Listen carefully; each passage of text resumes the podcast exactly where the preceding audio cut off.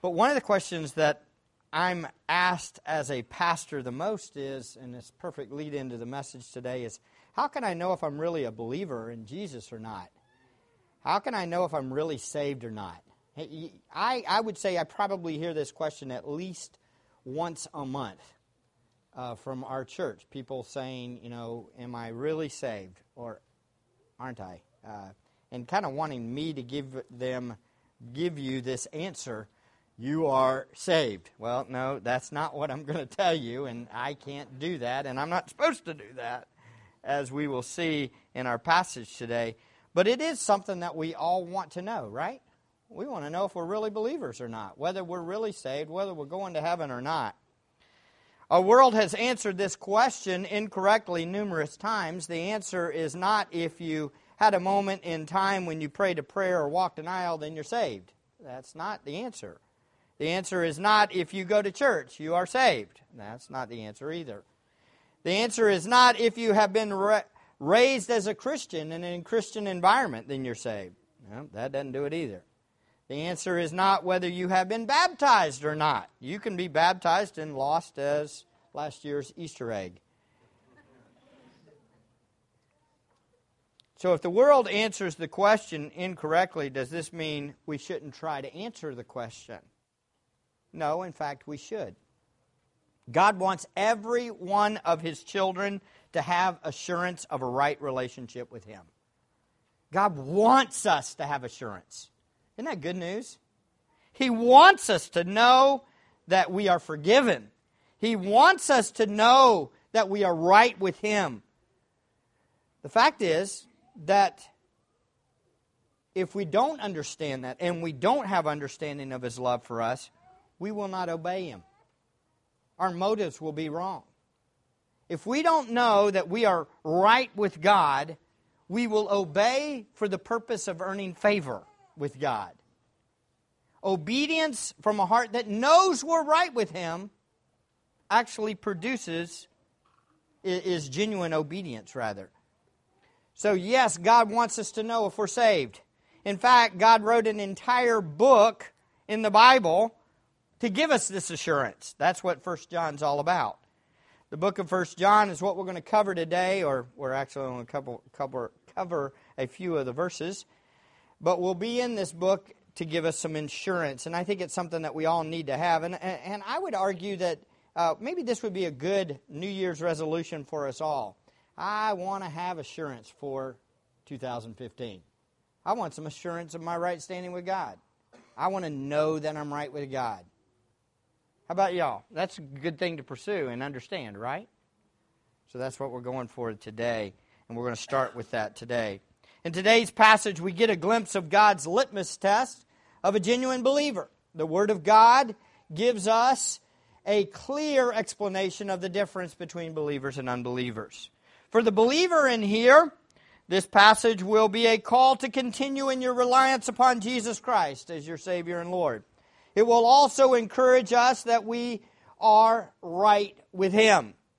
For the unbeliever in here, this will be a call to truly repent and believe in Jesus Christ as your Savior and Lord.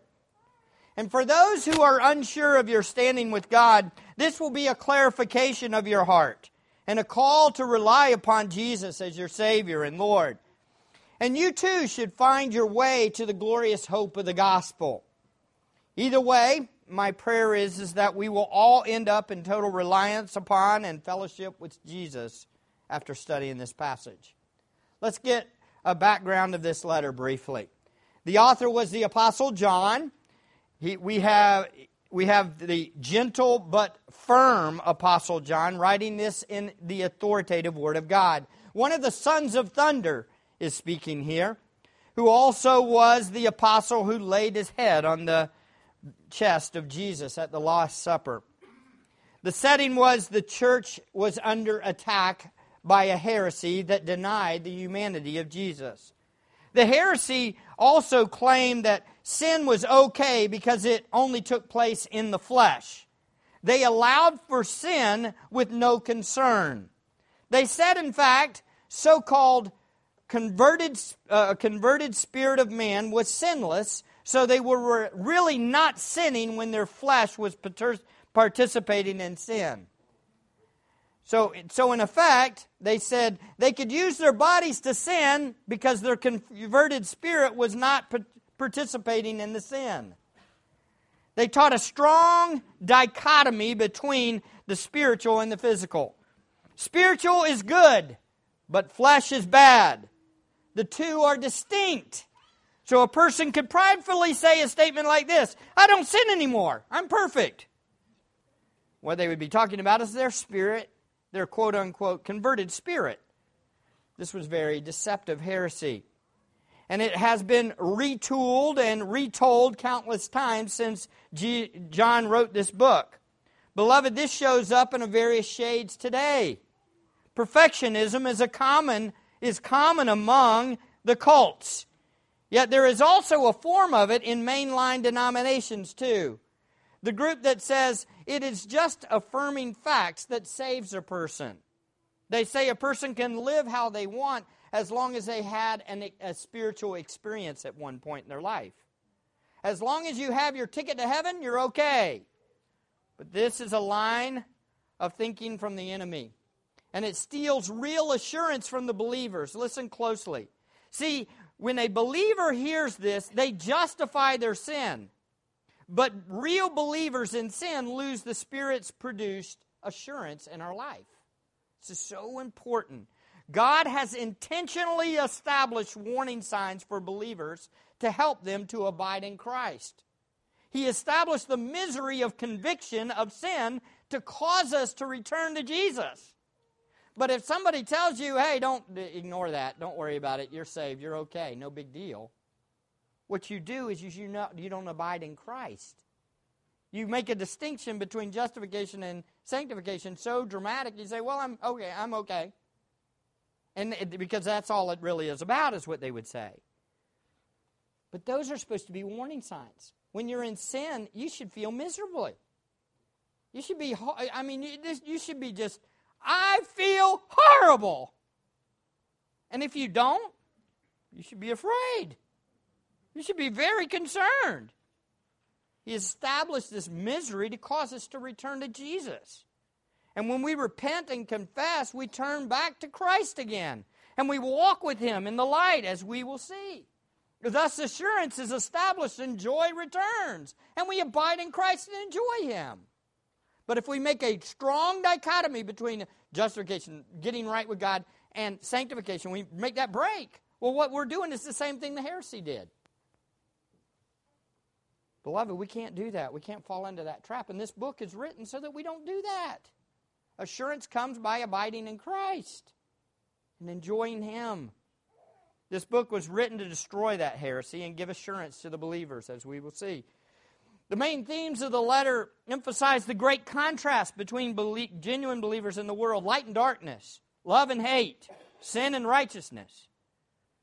The purpose, like I said, was this it was written to give assurance to the believers concerning their life in Christ. 1 John 5:13 gives you the purpose. It says, "These things I have written to you who believe already, who believe or who are believing in the name of the Son of God. Why? So that you may know that you have eternal life. Boy, that's a purpose, right? It gives you the purpose for the letter. I don't know about you. I want to know that I have eternal life. Well, then we need to study this book. We all need to study it. Because after all, the more we know that we have eternal life, the more we will enjoy Him and enjoy the relationship that we have with Him.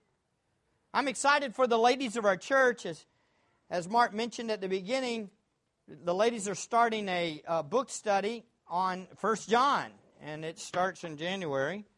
And here's your book, ladies, with the master before the mirror of God's Word, Susan Heck. But it's basically, she is like the MacArthur, ladies MacArthur. John MacArthur. She is amazing. I read the first two chapters. It is excellent. I, I strongly advise all of you ladies to do it. Uh, it's it's a basically a study on First John, and I'm convinced it's going to impact you greatly, all of you. It's going to be very fruitful. Uh, it is Christianity 101, First John is. This is how a believer looks living out their faith in the world. It produces assurance in every believer and as they live and walk with God. You know, we believe it is so important for the ladies of grace that we're going to tweak the we're going to tweak the institute to help facilitate this for you ladies.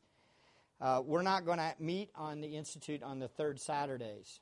we have changed that, and in fact, we want the men to stay home uh, with their children and, and take care of the children so the ladies can get away. And in fact, we want the ladies to have it so nice that all the single guys are going to volunteer to come over and set up the tables for them beforehand and get this place looking nice for them so they don't have to kill themselves putting out tables. Right? We really want to help our women. You know, it can be a very lonely place for some of these ladies. Be a very lonely place at home. Guys, I think this is our opportunity to serve them and I think they will be encouraged greatly by it. So I, my goal is, and my hope is, is that the whole church will be filled up on those Saturdays, the third Saturdays, as y'all go through this, because I'm I'm convinced that this book is a very encouraging book. I would argue that First John was the most impactful book on my practical walk with Christ than any other book in the Bible. First John was huge for me. So I'm excited for the ladies. The book starts in 1 John. Today we're going to get a little bit of a highlight of this. In 1 John 1 to 4 is the introduction and the prologue. The mission and uh, object of John's proclamation of the person and work of Jesus is found in the first three verses. And then the purpose is explained. It says, so that the believer could have an ongoing fellowship with other believers and ultimately with God. So this is it's all about participating with God. And you're going to see that this message is what it's all about and the message of Jesus Christ and who he is. So, in the introduction, Paul retells the foundation of all that we know and trust. What is it? It's the message of Jesus Christ and his work, right? It's him. Today, we're going to look further at this gospel foundation, and then we will begin to see where our assurance as genuine believers are found. So our passage starts with a foundation of a genuine relationship with God in verse 5, and then the test of a genuine relationship with God in verses 6 through 10. So let's start with that first section the foundation of a genuine relationship with God. Notice in 1 John 1 5 it says, This is the message we have heard from him and announced to you that God is light, and in him there is no darkness at all. We see here the basis of a genuine relationship with God is the content of the message. The special revelation of God is the foundation of all that we do and think as believers. What we know about God through His message and who He is is the foundation of everything, right? It's what we understand about God that causes us to live for Him. And that's what John's saying in 1 John 1 5. This is the message we have heard from him and announced to you that God is light, and in him there is no darkness. All the con- content of the message proclaimed in the foundation is the, is the foundation for our genuine relationship with God. Note some things about this message. First, the message is an ongoing existence. It says, This is the message. It stands as truth. It is who God is, and the truth stands. This message of who God is is what is the thing that's the basis for all that we do and all that we think. The message, notice, is an exclusive message. It says, This is the message. It is the only message that really matters. The way to God is through this message, and it is exclusive. There is no other way to be saved. There is no other way to be sanctified. There is no other way to have assurance of a right relationship with God than the message of God found in the Word of God. Facts. The message had an ongoing impact on the hearer. Notice, we have heard, is what John says. John points to this transforming nature of the message of the gospel with this phrase done in effect, and continues on till today. It stands true and it has a lasting effect. We have heard it, and our lives are transformed by this message. It is this truth. The message was a revelation from the Son of God. It says, We have heard from him. The Son revealed himself, revealed God to the apostle, and revealed his glory as 1 John 1.14, or as John 1.14 to 18 states. And then it says the message is also being continuously proclaimed. And we are announcing to you. Listen, this message is and will always be the subject shared by anyone that is a child of God and by everyone. His children will always proclaim this message of Christ. This is the best news. This is the only news, and this is the relevant news for today. This is what we need. We need the message, the message of God, who He is and what He's done. It's always the same. And then the message is summarized by the last half of the verse. It says, God is light, and in him there is no darkness at all. That's a summary of the gospel. That's a summary of who God is. God is light. Light is one of John's pregnant terms that he uses. Light has both a moral and a revelatory aspect to it. The metaphor of light points to purity and holiness, but it also points to exposing and revealing the truth. Here, John appears to emphasize the moral purity and righteousness of God. God is a revelation of the righteousness of the world. He is God, and God is light. And in him there is no darkness at all. God is pure, God is holy, God is light, and God is described as completely void of any sin, evil, or wickedness. There is no wickedness in God at all. He is perfect and holy. This brings to mind one of, one, one of Jesus' self revelations of himself. Anybody that argues that Jesus is not God has just totally, totally doesn't get it. Does not get the gospel at all. Because the fact of the matter is, is did Jesus ever say, I am God? Countless times countless times. Did he say, I am God? That little phrase? No. But did he say it? In all, so many times. One of the cases is this John 8 12. He says, I am the light of the world. He who follows me will not walk in the darkness, but will have the light of life. Boy, if he's not God, that is the most blasphemous statement in all the world. He is God. I am the light of the world. John says in First John, God is light, and he says, I am the light of the world. That's obvious, isn't it? With this, this statement, he says, in effect, I'm God. I'm the revelation of God to the world. I am the revelation of purity, holiness, and all righteousness.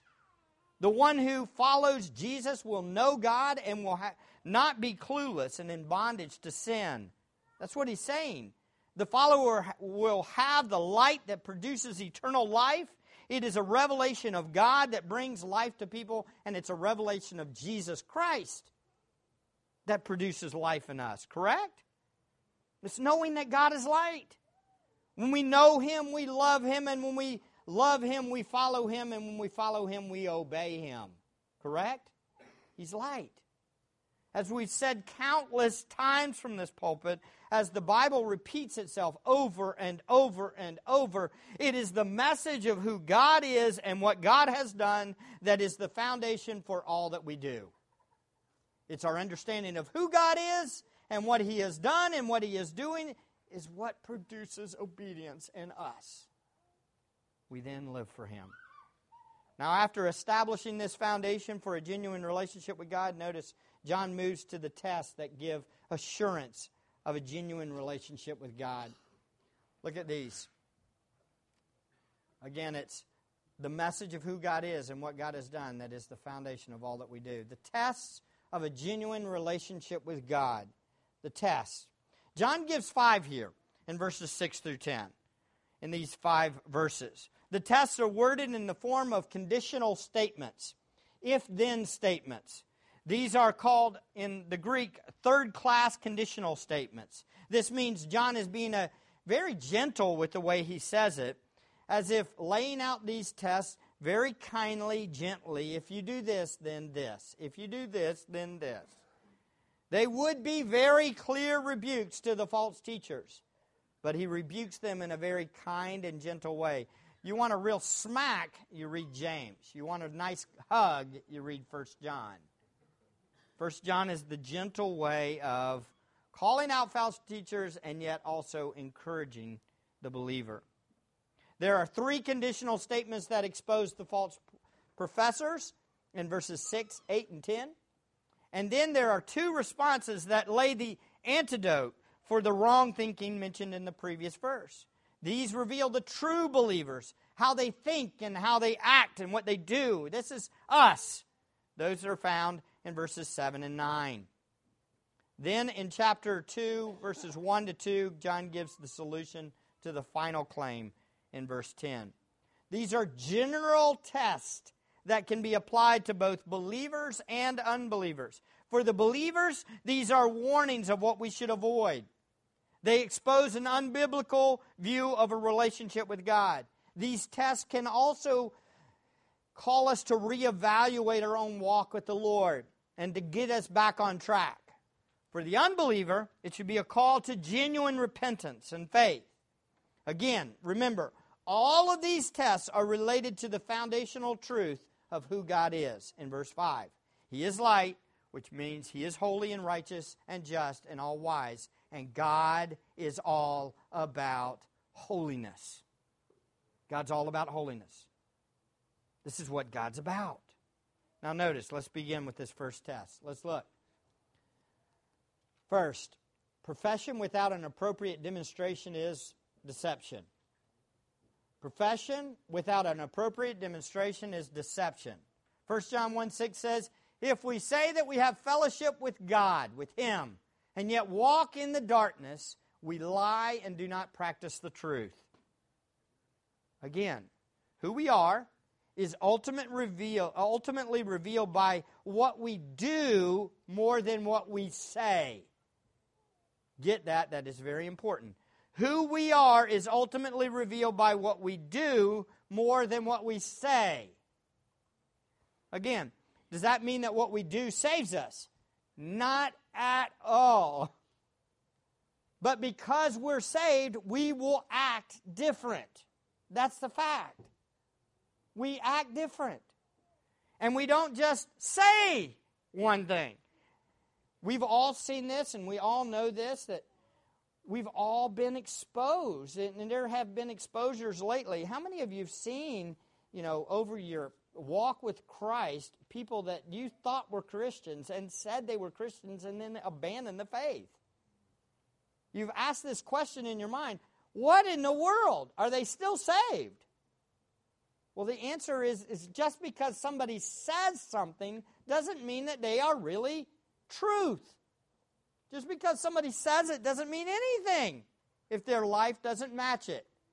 And I do know this that Satan is very deceptive, and he often hides it for a long period of time.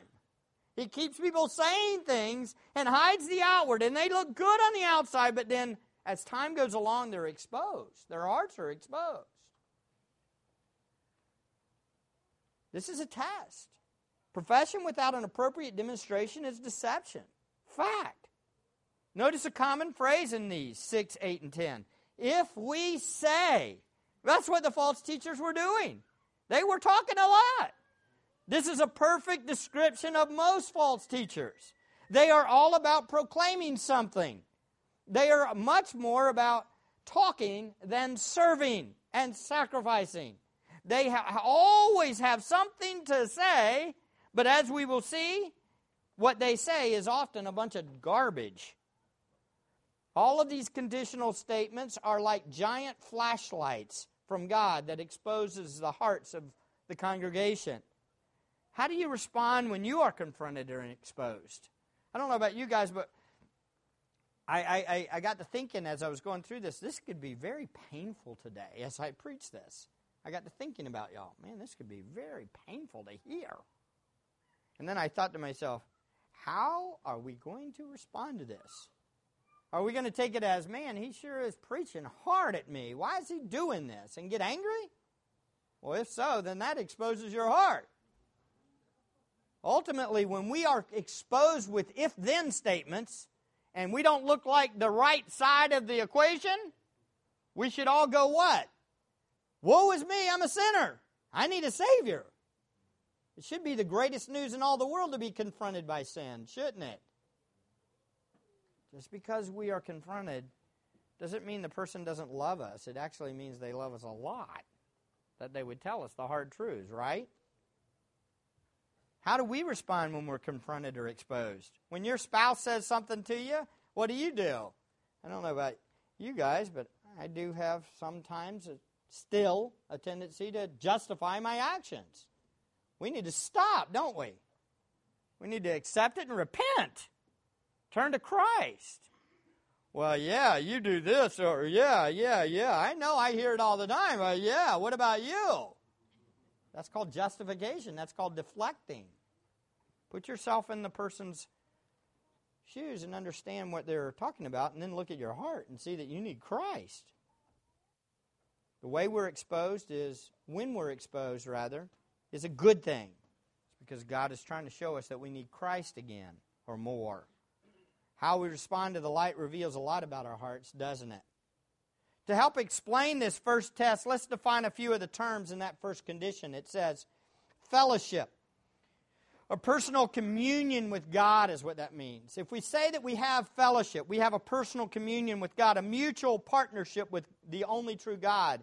If we say that we have a common understanding and interest and purpose and love with God, this is what the false teachers were saying. They were saying, if we say we have an ongoing mutual partnership with God, if we say we have an ongoing common interest, purpose, understanding of God, but notice and yet walk.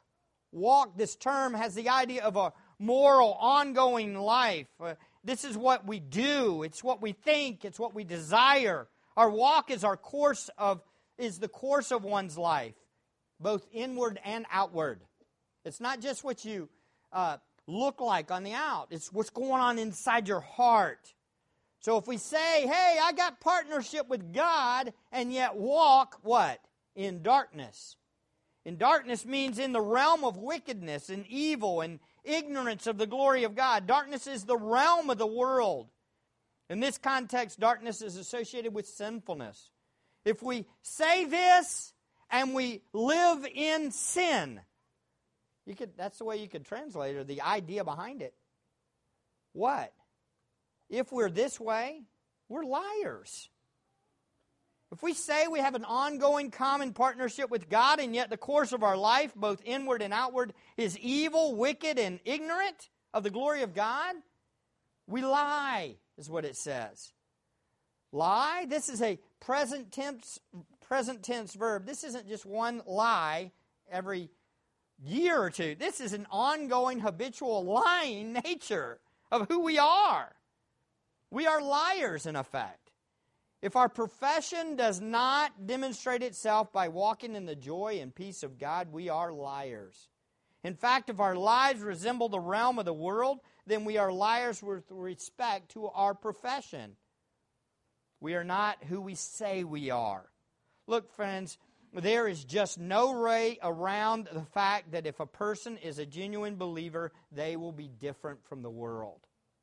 If they are a believer, and they are walking as if they are in darkness, they will be absolutely miserable until they repent and make things right. Believers have transform, been transferred to a different realm of existence. They are really changed. It's not just a change in environment, it is a real heart change. That new movie that's out based on the book of the life of Louis Zamperini is an example of this. I watched a special on him last night. Man, it was extremely encouraging. This guy's real, his life was hard. He drifted in a lifeboat for 47 days in the ocean after being shot down by a Japanese plane. It's, it's unbelievable. He was taken captive and then brutally treated by his Japanese captors for uh, months and months.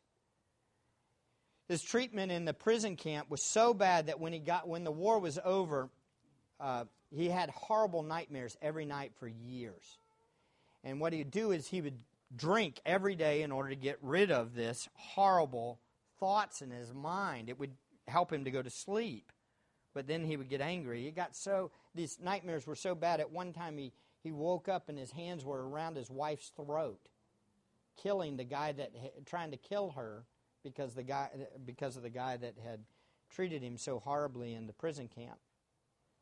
But then Zamperini uh, repented of his sin and embraced the Lord Jesus. He heard the gospel. And I watched the video of the interview with him last night. Now, he's already gone to be with the Lord uh, about a year ago. But in the interview, he said from that point on of his conversion, he stopped drinking, he reconciled with his wife that had filed for divorce, and he forgave his captors.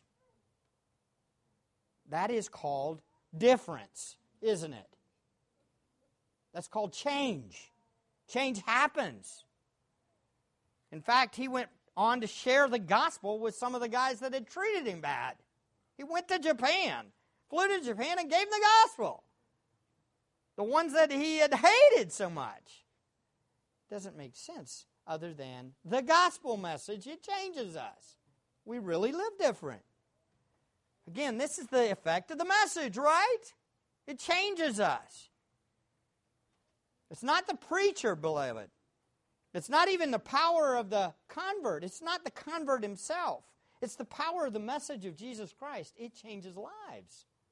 When you really get who Jesus is, you're different. Right? Is, should this even have to be debated? But yet it is. And our culture hates it. Our interests, our desires, our understandings, our thoughts, our actions will be contrasted with the wicked world when the message changes our heart. And if our life is not different than our profession, to be in mutual partnership with God is a lie. Hebrews states it this way Whenever there's a clear conflict between an individual's talk and his walk, it's always his walk, not his talk, that reveals who he is, what he really is. That's, you need to write that down. That is truth right there. Just because you say something, if you're say, what you say doesn't match up with how you live, it's what you, how you live reveals whether or not what you were saying is true or not. It's a fact. A genuine believer looks and lives the part, not just talks the part. Correct? And John goes on one step further and states if a person talks about fellowship with God, not only are they lying and, and, and yet walking in darkness, we lie and do not practice the truth. We don't do the truth. This is so typical, isn't it? This is an ongoing failure to do God's truth. Truth is defined as God's revelation of Himself and His saving plan in Christ. So the false professor is continuously not doing what God reveals a person who is his own is called to do. Put simple, God's truth is part of our daily lives. It is what we believe and it is what we do if we are genuine believers. If you see that your life is all about worldly things and worldly desires and worldly lusts, then there should be great concern in your heart. you should ask the question Am I really God's own child? If you say, Well, I'm not always this way, but way too often I am, some of us are all in the room going, Amen, that's me. I'm not always this way, but I'm all too often this way then you better end up on your knees now. You need to go to Christ now. And submit your desires to Him and repent. Trust Christ again. Renew your commitment to Him. You better beg God to change your desires, right? And give you desires that will love and want to serve Him and know His Word more. Again, what we profess about ourselves does not matter if we demonstrate the opposite. In fact, if this is our life and we are lying and we are not doing the truth, guess what? One day He's going to expose us. Often I pray that that exposure happens before people die. How about you? Until it affects us, right? Until it's a loved one. So I want to take this test and ask you some practical questions here. Listen, does our profession line up with our life? Are we a Christ honoring person when we are away from here, the church? Let me ask you a question. Do the people that you're around here know the way you act at home? In other words, do you act the same here as you act there? Do we have the same desires and interests and purposes of understanding God more? Do we love God's Word? Do we long to see people saved? Do we strive to obey God? Now, as we know, this is not perfection, but it is the direction of a genuine believer's heart. There is bound to be some conflict in every one of you in the room. We all have areas of struggle, correct? But the key term here is struggle. We hate that we are also fleshly minded.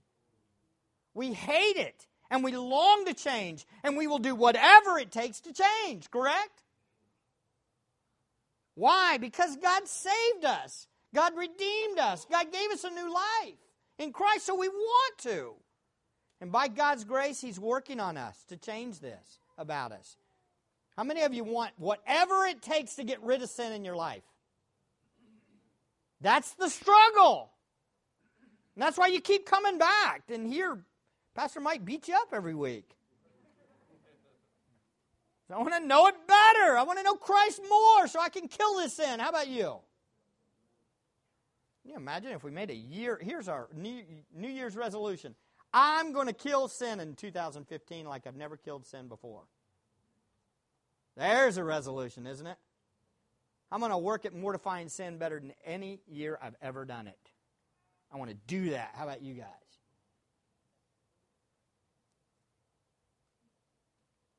Whether it is a believer or an unbeliever, the answer is always the same, though. When confronted with our sin, it is repentance and faith in Jesus Christ. We have to cry out to God and seek forgiveness in Him. And as we turn back to Him every time, we find that He is a forgiving and loving God that transforms hearts. What a good God He is, right? So the next test is found in verse 7.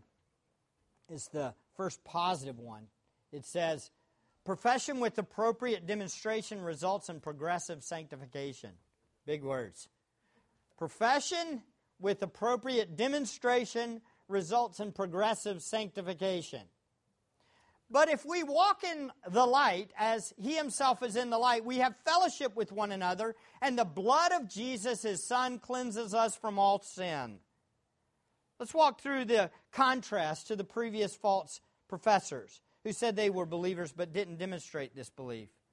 This one shows that the pattern of life of a believer, for the believer, that's different from the world. Notice, put simply, believers humbly walk in Christ, being transformed by God's grace.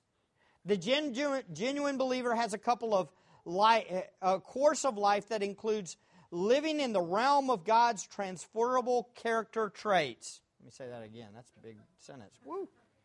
That's what you call a book sentence instead of a sermon sentence, guys. The genuine believer has a course of life that includes living in the realm of God's transferable character traits.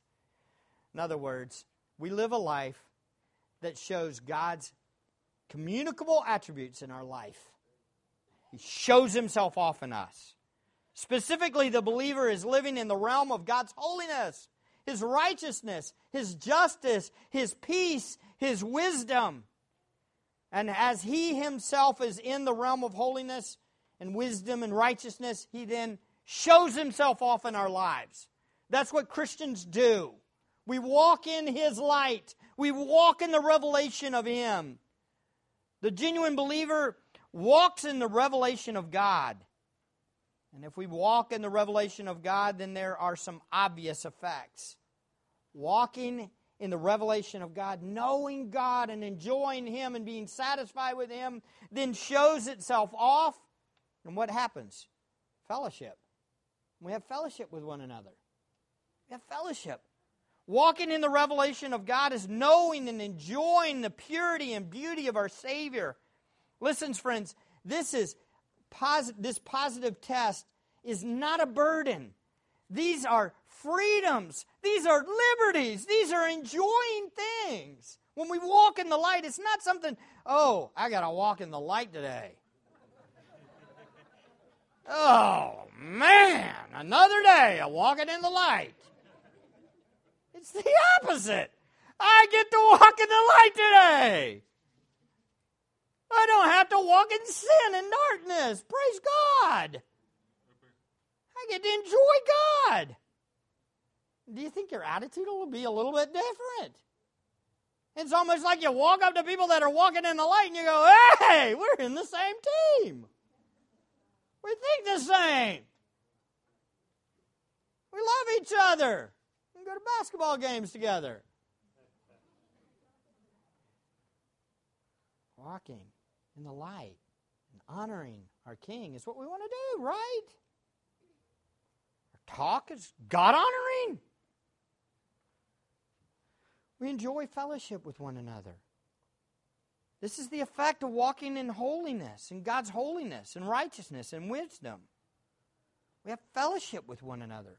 The genuine believer is not, not only has a right relationship with God, but they have a mutual partnership with other believers. Now, listen, listen to me. When you sin, when you sin, what does Satan immediately hit even the believers with? Hide. Hide. Don't talk to people. Get as far away from other people as you possibly can. Don't get near light. He doesn't say it that way, but that's exactly what happens. When in fact, when you sin, the best thing you can do is just go announce it. Go to your closest friend and immediately tell them what you did. Say, I blew it. Just bring it out there. Go, blah.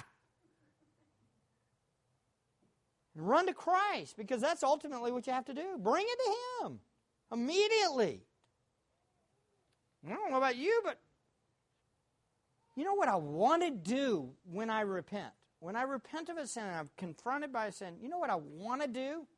I want to spend time with believers immediately. When I truly repent, I want to be around believers. You know why?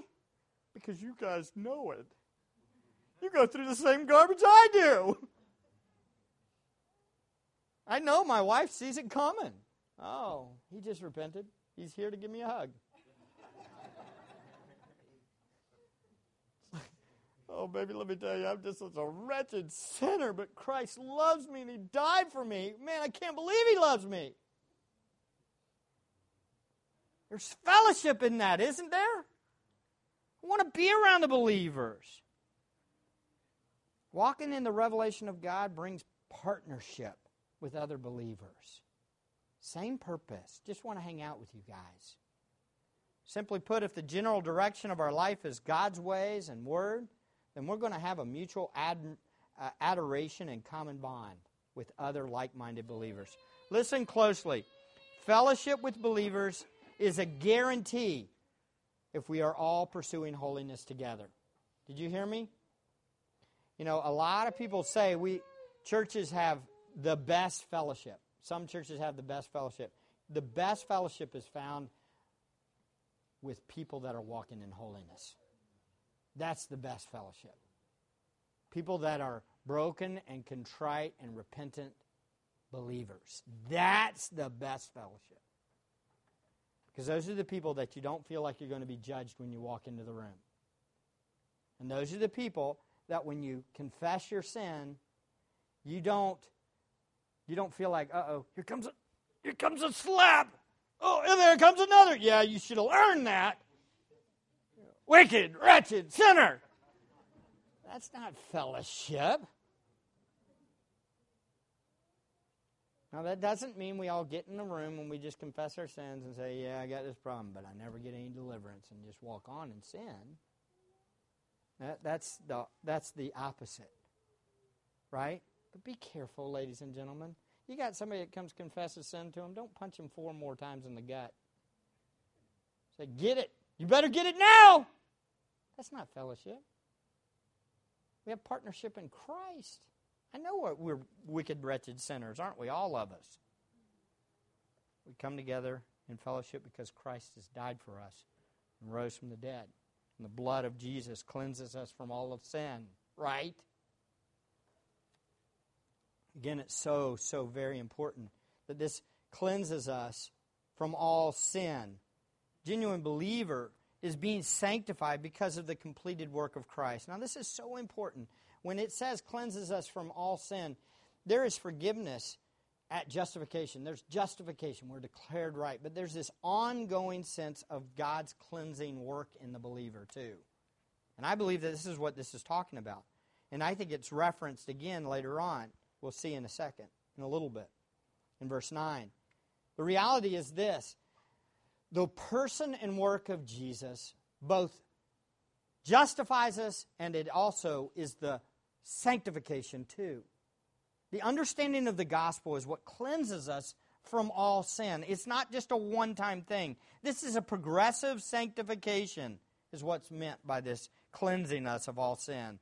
This is a setting apart, a purifying of believers that happens with, because Christ died and rose from the dead. This new relationship established between believers and God this relationship produces a progressive change in our lives. We are constantly growing. Now, I know some of you say, well, man, I just see how sinful I am. Am I really growing any? Well, part of the reason why you see your sin so much is because you've gotten closer to Christ. And the more you get closer to God, the more you see just how sinful you are. But believe it or not, God is cleansing you. You are looking a little bit more like Christ than you were 20 years ago or 10 years ago. Why? Because God is working. And the gospel changes and it transforms and it cleanses. And it makes us look different. But sanctification is progressive. It still happens only because of the finished work of Christ, too. And I, you can't stress that enough. The Spirit is the one that changes us. And does He change us immediately? No, He doesn't. It takes time. Why does it take time? Because God, in His providence, established it that way. He established it to be a work in progress, and all of us are. If our life is characterized as walking in God's light, then the resulting effect is mutual partnership with other believers who are being sanctified one at a time, day by day. That's a pattern of our life. If the general pattern of your life is to seek and to serve God in obedience, then the resulting effects will be a common bond with other believers who are being changed. On top of this, we will be part of the work of God to set us apart from the world. Sin will be put to death in our lives every day. By the way, the great act of walking in the light is walking in obedience to God and the one primary command to obey is loving the brethren. Verse uh, chapter 4. I can't wait till Oh man, I think we all should memorize 1 John for 2015. It'd be excellent. It's good stuff. We all need to love, right? And that's walking in light. When you walk in light, you sacrifice for others. I'm completely convinced this is the solution as we get our eyes off of ourselves and onto Christ and onto God, we sacrifice ourselves for Him. We do whatever He wants us to do. We lay down our lives for Him. And that is shown and expressed through loving one another. We lay down our lives for others. So as we walk in the light, then we partner together in the same purpose and we are set apart by God. So let's look at some practical examples of this. A genuine believer is characterized as directionally becoming holy. Is God changing you? Do you look more holy today in thought and action and attitude than you did previously? A year ago? Five years ago? Ten years ago? Is God changing you? Is He setting you apart? Some of you say, man, I sure did. Yeah, I was doing okay, but I blew it last week.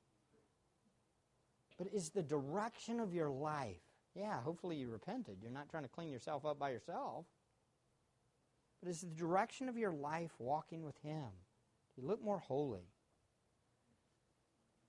Question Who's the easiest people to talk with? Who do you find the most common ground with? If we are constantly pointing every conversation away from God and towards the world, we need to ask the question why am I so worldly? Who's your favorite subject? Who do you like to talk about with people? And who do you like to talk with? Who are the people you just, if I could just hang all the time with these five people, who would they be? And what would be the topic of conversation? Again, if you can find people, and even in our church, where you can hang and talk with them and talk about the world all the time, then that doesn't help you any. Those are not the ones to hang and cling on to. What are our interests? If I were to ask you to write down your top five desires in life, what would they be? I want to be married. I want to have four kids. I want to have two car garage. And I want a boat.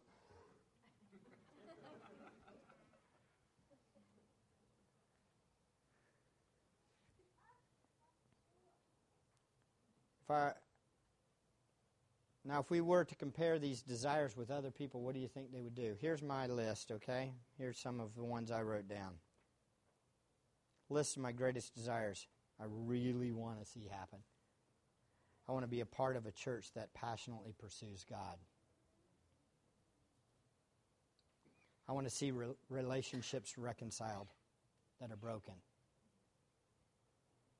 I want the glory of God to show not only in what I say, but in what I do and think. I want to make genuine disciples of Jesus Christ. I want to love my wife like Christ loves the church. I want to love and teach my children about Jesus every day. I want to make a bunch of shepherds that are better preachers than me. I want to be a sin slayer in my own heart every day until I go to be with Him. I want to be able to look back on my life at the end and say, I fought the good fight. I've fi- finished the course. I've kept the faith. I want to finish strong. Those are my desires. If I could get those nine, I'd be all set. That's what I want.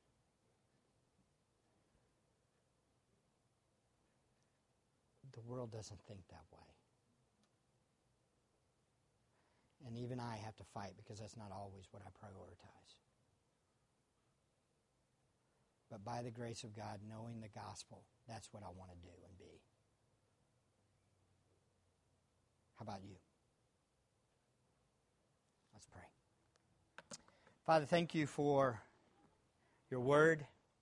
Thank you for the glory of the gospel. Thank you for the message that transforms lives. Father, thank you for this book of First John. Both one of the most convicting, but also one of the most encouraging books in the entire Bible. Thank you, Father, for it. You know, it has brought me to my knees numerous times. I'm so thankful for the gospel, thankful for this church. And Lord God, I, bear, I pray, please make this a church that passionately pursues Christ. We pray this in the matchless name of Jesus our Savior. Amen.